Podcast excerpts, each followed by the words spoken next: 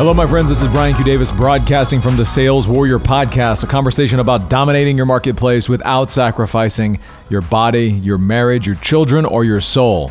And today's topic is this today's pressure is tomorrow's power. Sit back and relax, and let's get started. So, like the my one of my number one kryptonites, like the thing that sucks my power, is administrative work. Oh my lord it is it is just like it is kryptonite. Yeah, and if you've ever seen that scene from like the 19, 1980 um, I think it was 1980, like the 1980 Superman, the original one with Christopher Reeve, where Lex Luthor, there's a point there where Superman comes in and he's looking for the detonator to stop the nuclear missiles and Lex Luthor says, Hey, don't look in that box over there. And it's a lead box. And obviously, Superman can't see through lead. So he looks at the box, can't see through it. And He's like, You're an idiot. I, I, why would you hide it in a lead box? That's right where I'll go. And he goes and yanks the cover off of the safe, the lead safe, and inside is kryptonite. Lex Luthor takes it out, puts it on him, laughs. Superman falls in the water, and ultimately is rescued from uh, from certain death. But the point is that the strongest man in the world was also all of a sudden crippled by this by this one thing, this piece of kryptonite.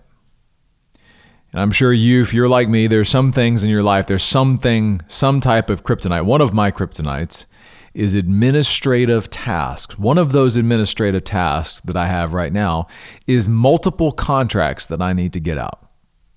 Like it's a great thing. It's an awesome thing that I actually have people that want contracts right now. They want multi like multiple clients want pro- co- contracts. Let's get it going. And yet, the contract process is not entirely straightforward. It requires some administrative work, some cutting and pasting, and some other any number of other things. And it just because of the amount of it, it feels like uh, kryptonite to me. And so I started to investigate this as I do these things, these triggers, these things that are holding me back. And the thing that I uncovered was that the the the weight of the anxiety about doing the thing is worse than the thing, right? I think we all know that, but it certainly just comes back every time. But here's the way I the here's the way I reoriented this story, and perhaps it could have some meaning for you. Is that that weight and that pressure that I'm feeling is instead of being a burden, instead of being something I'm carrying, is actually the pressure that is preparing me for the next thing that's ahead. I think if you look back on your life and you look back on some of the trying times or some of the difficult times that you've been through, that you would look back on that today, and there's a good chance that if you look back on it, you might say that it was preparing you for the next thing. Like I look back on this time of year in 1996. This time of year in 1996, my mother was going through the final days of her battle with cancer. I could never have I didn't at the time I did not have any kind of real understanding of what was what that was setting up for me. What it was setting up in the immediate term was a tremendous amount of pain and darkness. Because I was in a place where I had a story that said, if we do all these things, my mom is going to survive this. If we pray all these prayers, if we do this, if we say all of these things and ask God and all these things, of course she's going to survive this.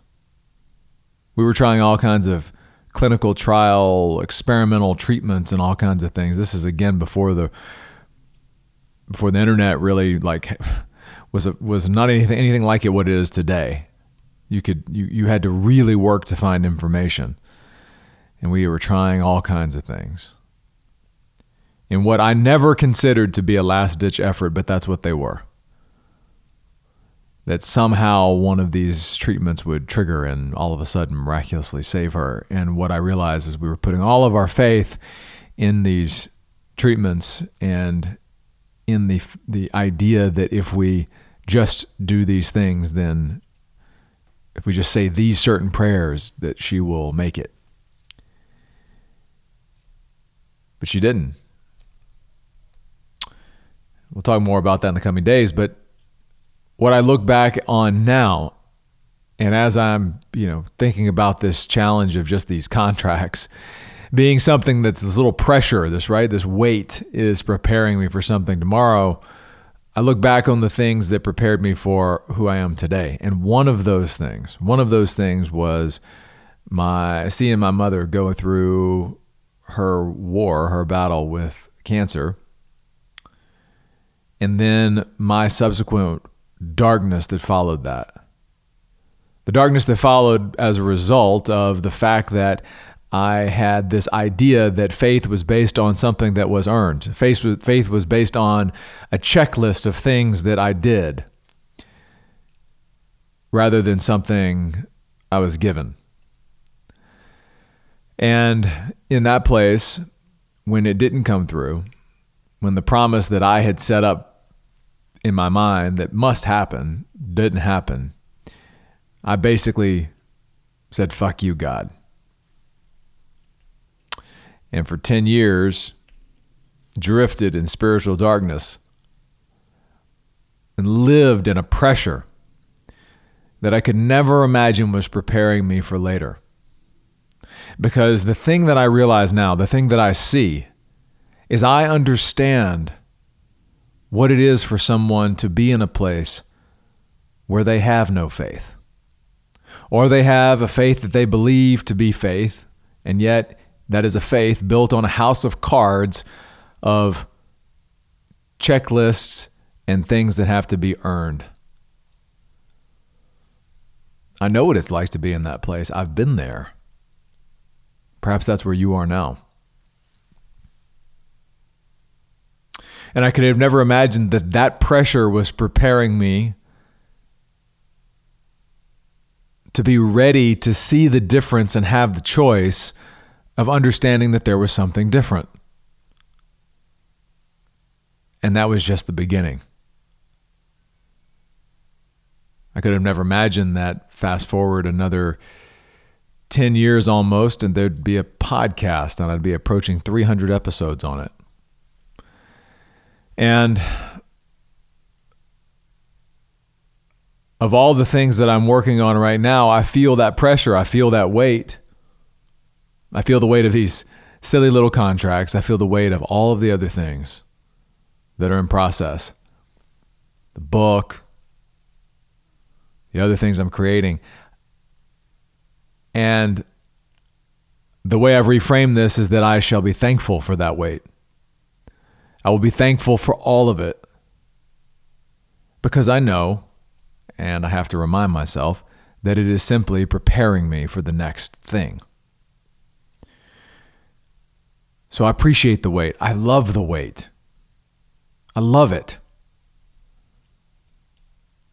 God doesn't give us any more weight than we can handle at any given time, meaning weight that we can handle without Him. That's the that's the inflection point. That's the distinction. Is that it's weight that without him we can't handle, but weight with him we absolutely can. And it's all preparing.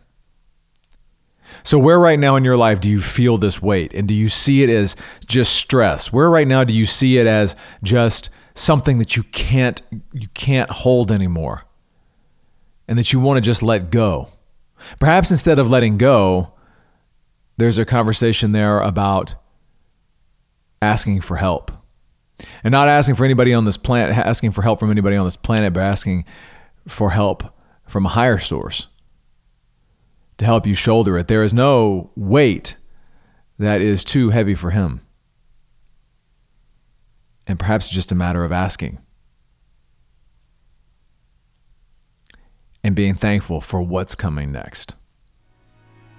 That's what I got for you today, my friends. This is Brian Q. Davis signing off from the Sales Warrior Podcast, a conversation about dominating your marketplace without sacrificing your body, your marriage, your children, or your soul. Thank you so much for listening. More to come.